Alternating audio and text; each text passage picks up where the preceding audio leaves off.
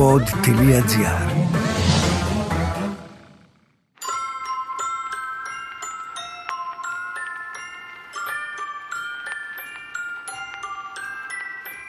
Στις 24 Δεκεμβρίου του 2008, η οικογένεια Ορτέγκα έχει μαζευτεί για το γιορτινό τραπέζι στο σπίτι του Τζόσεφ και της Αλήσια Ορτέγκα.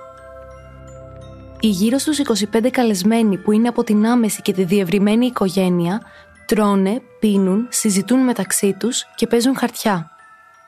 Το κλίμα της αγαπημένης οικογένειας είναι πολύ καλό και όλοι έχουν εξαιρετική διάθεση. Ένα από τα μικρά παιδιά που βρίσκονται στο τραπέζι, η οκτάχρονη Κατρίνα, παίζει κοντά στην εξώπορτα όταν ακούγεται το κουδούνι. Η Κατρίνα τρέχει, κρυφοκοιτάζει από το παράθυρο και ενθουσιασμένη πηγαίνει στην πόρτα ανοίγει χαμογελώντας και φωνάζοντας Άγιε Βασίλη στον άντρα που φοράει στολή και στέκεται απ' έξω.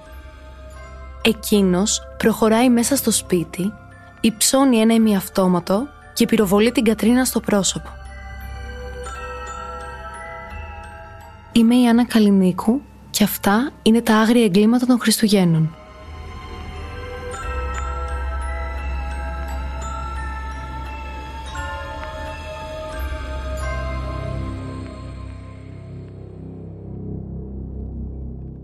Ο Τζόσεφ Πάπα Τζο για την οικογένειά του και η Αλήσια Ορτέγκα ήταν παντρεμένοι για 53 χρόνια.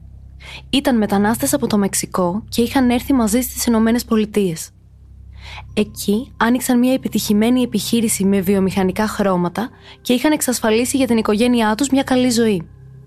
Όλη η οικογένεια Ορτέγκα, όπως περιέγραψαν αργότερα στα μέσα μαζικής ενημέρωσης γείτονες και συγγενείς, ήταν πάρα πολύ αγαπημένοι και ευγενικοί με όλους. Ο Τζο και η Αλήσια συνήθιζαν να οργανώνουν κάθε χρόνο το χριστουγεννιάτικο τραπέζι στο σπίτι τους στην κοβίνα της Καλιφόρνια. Έτσι, και την παραμονή των Χριστουγέννων του 2008, περίπου 25 άτομα είχαν μαζευτεί στο σπίτι των Ορτέγκα για να φάνε μαζί.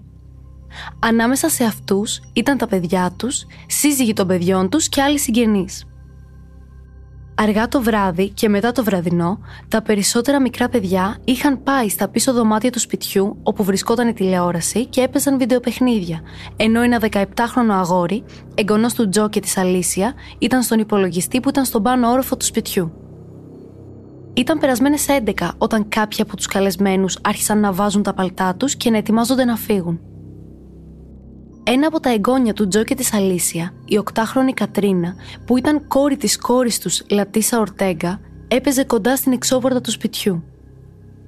Έτσι, μόλις χτύπησε το κουδούνι, έτρεξε στο παράθυρο από το οποίο μπορούσε να δει ποιος βρισκόταν από την άλλη μεριά. Προς μεγάλη της έκπληξη, ένας άντρας, ντυμένος με τη στολή του Άγιου Βασίλη, στεκόταν απ' έξω και κρατούσε στα χέρια του ένα δώρο.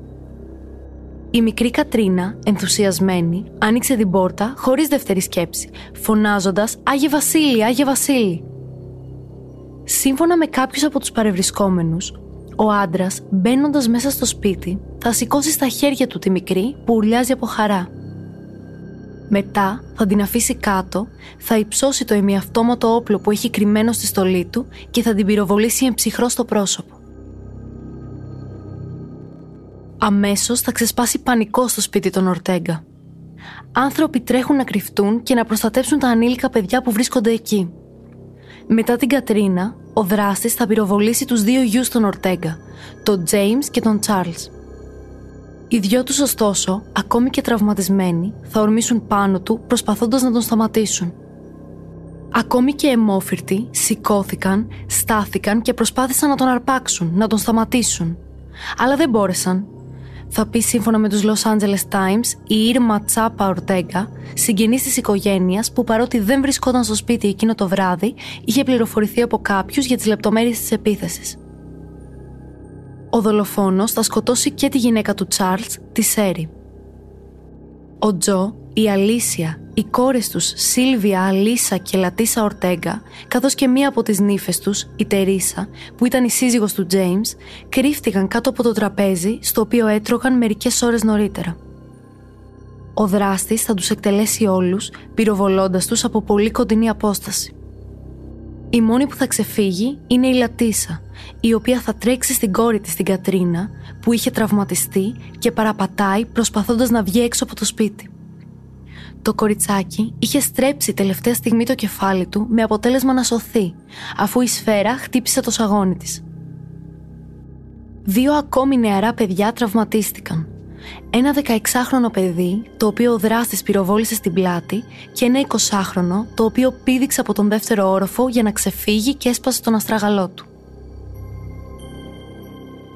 Αφού ο δράστης, ο οποίος είχε μαζί του τέσσερα ημιαυτόματα όπλα, σταμάτησε να πυροβολεί, άνοιξε το δώρο το οποίο είχε φέρει μαζί του. Μέσα είχε ένα αυτοσχέδιο φλογοβόλο. Το χρησιμοποίησε για να βάλει φωτιά σε ολόκληρο το σπίτι προτού διαφύγει. Εξαιτίας της φωτιάς, έχασε τη ζωή του και ο 16χρονο γιος της Αλίσα, την οποία είχε ήδη πυροβολήσει και σκοτώσει ο δράστης. Το παιδί βρισκόταν μόνο του στον πάνω όροφο, παίζοντας τον υπολογιστή. Η φωτιά ήταν τόσο μεγάλη που χρειάστηκε πολλή ώρα και πολλούς πυροσβέστες για να τεθεί υπό έλεγχο. Οι σωροί είχαν καεί τόσο πολύ που χρησιμοποιήθηκαν οδοντιατρικά αρχεία για να ταυτοποιηθούν. Ταυτόχρονα, εκ πρώτης όψεως, δεν μπορούσε κανείς να καταλάβει αν κάποιο θύμα πέθανε από τα πύρα του δράστη ή από τη φωτιά. Το 911, το νούμερο έκτακτης ανάγκης για τις Ηνωμένες Πολιτείες, θα λάβει τηλεφώνημα από τη Λατίσα, η οποία βρίσκεται σε σοκ, έχει βγει έξω από το σπίτι που φλέγεται μαζί με την κόρη της και τηλεφωνεί από ένα γειτονικό σπίτι όπου αναζήτησε καταφύγιο. Πυροβολή. Πυροβόλησε την κόρη μου. Η κόρη μου έχει χτυπηθεί στο πρόσωπο, στο πλάι και αιμορραγεί. Δεν ξέρω ποιος άλλος είναι ζωντανός.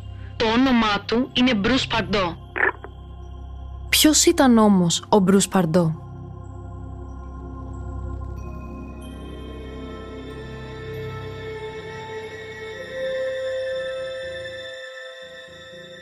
Ο Μπρούς Τζέφρι Παρντό ήταν 45, μηχανικός υπολογιστών και είχε ένα παράξενο παρελθόν. Είχε χάσει την πρώτη του δουλειά επειδή κατάφερε να χακάρει το σύστημα για να ελέγξει τους μισθούς των συναδέλφων του. Στο παρελθόν, είχε αραβωνιαστεί μία νεαρή γυναίκα, η οποία αναγκάστηκε να σπαταλήσει τις οικονομίες της για να οργανώσει το γάμο τους. Την ημέρα όμως του μυστηρίου, ο Μπρούς δεν φάνηκε ποτέ στην εκκλησία. Εμφανίστηκε μερικές εβδομάδες αργότερα, έχοντας κάνει ανάληψη τα τελευταία χρήματα από το λογαριασμό της αραβωνιαστικιάς του και αποκαλύπτοντας ότι τα ξόδεψε όλα σε διακοπές που έκανε στο Palm Springs. Μετά από αυτό, το ζευγάρι χώρισε. Λίγο αργότερα, στο δρόμο του Μπρούς Παρντό, θα βρεθεί μια άλλη γυναίκα και μαζί θα κάνουν και ένα αγοράκι. Όταν το παιδί ήταν 13 μηνών και ενώ βρισκόταν σπίτι με τον Μπρούς, έπεσε στην πισίνα και κόντεψε να πνιγεί. Ο Παρντό έβλεπε τηλεόραση και είχε ξεχάσει εντελώς το μικρό. Μετά το τραγικό συμβάν, ο Μπρούς σοκαρίστηκε τόσο πολύ που πέρασε όλες τις μέρες στο νοσοκομείο δίπλα στο γιο του.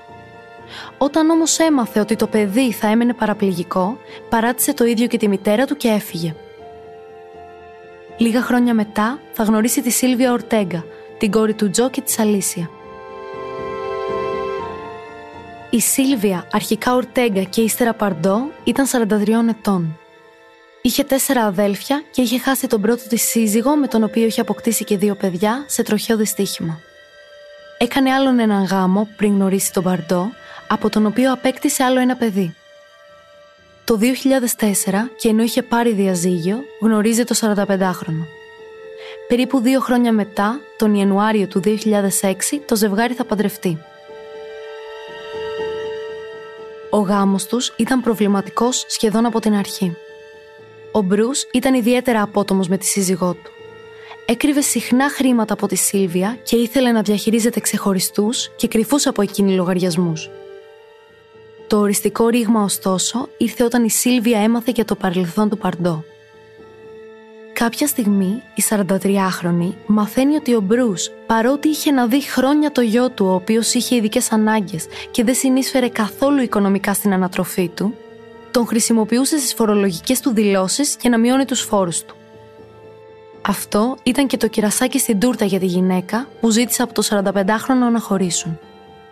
Του ζήτησε όμως να παραμείνει στο σπίτι η ίδια και το μικρότερο παιδάκι της, επειδή εκείνο πήγαινε ακόμη στον υπηαγωγείο και δεν ήθελε να του αλλάξει σχολείο πριν τελειώσει η χρονιά.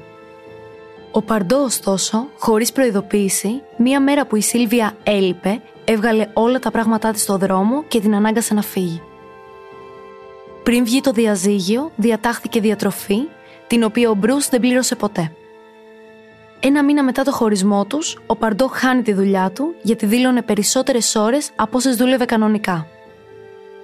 Μία εβδομάδα πριν από τα Χριστούγεννα του 2008, ο Μπρούς και η Σίλβια Παρντό εμφανίστηκαν ενώπιον του δικαστηρίου και επισημοποίησαν το διαζύγιό τους. Ο Παρντό κράτησε το σπίτι και τα μάτια του ζευγαριού, ενώ η Σίλβια πήρε το σκύλο τους. Το δικαστήριο διέταξε τον Μπρούς να πληρώνει διατροφή ύψους 10.000 δολαρίων. Τους προηγούμενους μήνες, ο Μπρούς είχε αγοράσει πέντε ημιαυτόματα όπλα. Μετά πήγε σε ένα μαγαζί μες στολές και ζήτησε να του φτιάξουν μια αμφίεση Άγιου Βασίλη και να την κάνουν σε μεγαλύτερο νούμερο για να χωράει τα όπλα.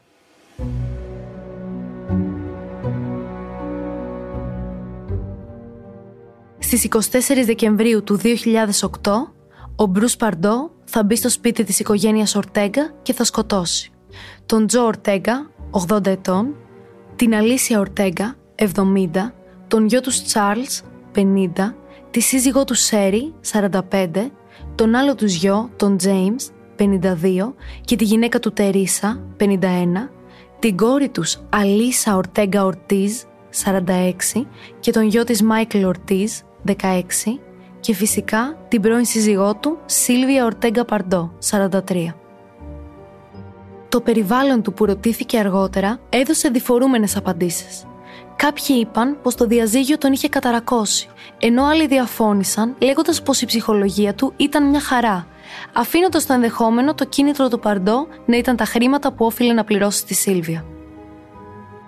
Μετά το μακελιό, ο Παρντό θα βάλει φωτιά στο σπίτι με το αυτοσχέδιο φλογοβόλο του και θα φύγει μέσα σε ένα αυτοκίνητο που είχε νοικιάσει τις προηγούμενες μέρες. Θα οδηγήσει στο σπίτι του αδελφού του στο Σαν Φερνάντο Βάλι της Καλιφόρνια. Ο αδελφός του Παρντό γύρισε λίγο μετά τις 3 τα ξημερώματα και βρήκε τον αδελφό του νεκρό στον καναπέ. Αργότερα αποκαλύφθηκε ότι ίσως το αρχικό σχέδιο του Παρντό δεν ήταν να αυτοκτονήσει, αλλά να διαφύγει, γιατί είχε αγοράσει ένα εισιτήριο για την Άιωβα και στην κατοχή του είχε χάρτες του Μεξικού. Ωστόσο, η ιατροδικαστική εξέταση θα δείξει ότι ο Παρντό είχε στο σώμα του εγκάβματα τρίτου βαθμού και η στολή είχε ουσιαστικά λιώσει πάνω στο δέρμα του, κάτι που θα τον ανάγκαζε να πάει στο νοσοκομείο. Στον οργανισμό του βρέθηκε κοκαίνη και πάνω του βρέθηκαν 1.700 δολάρια σε μετρητά. Τη στολή του Άγιου Βασίλη, η οποία βρέθηκε μέσα στο αυτοκίνητο, την είχε παγιδεύσει, ώστε να ανατιναχθεί άμα κάποιος την έπιανε. Ευτυχώς, η αστυνομία το αντιλήφθηκε και δεν υπήρξαν παραπάνω θύματα. Στο σπίτι του βρέθηκαν κι άλλα όπλα, όπως και σφαίρες. Το πιο σοκαριστικό ίσως είναι ότι το πλάνο του Μπρου ήταν να σκοτώσει και το δικηγόρο της Σίλβια Ορτέγκα, αλλά και την ίδια του τη μητέρα, η οποία ήταν καλεσμένη τον Ορτέγκα την παραμονή των Χριστουγέννων και είχε διατηρήσει εξαιρετικές σχέσεις με τη Σίλβια, παίρνοντας το μέρος της. Ευτυχώς, εκείνο το βράδυ δεν ένιωθε πολύ καλά και δεν κατάφερε να πάει στη γιορτή.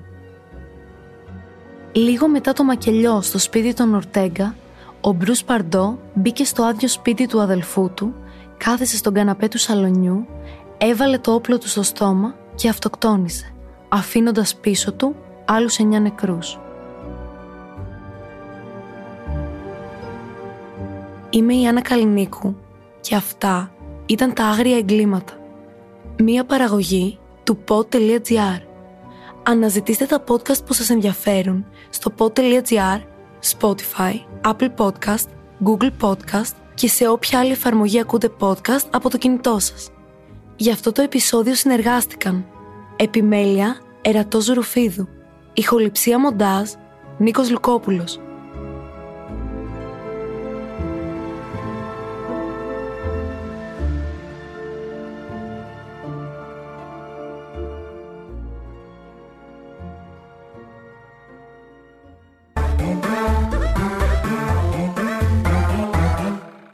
pod.gr. Το καλό να ακούγεται.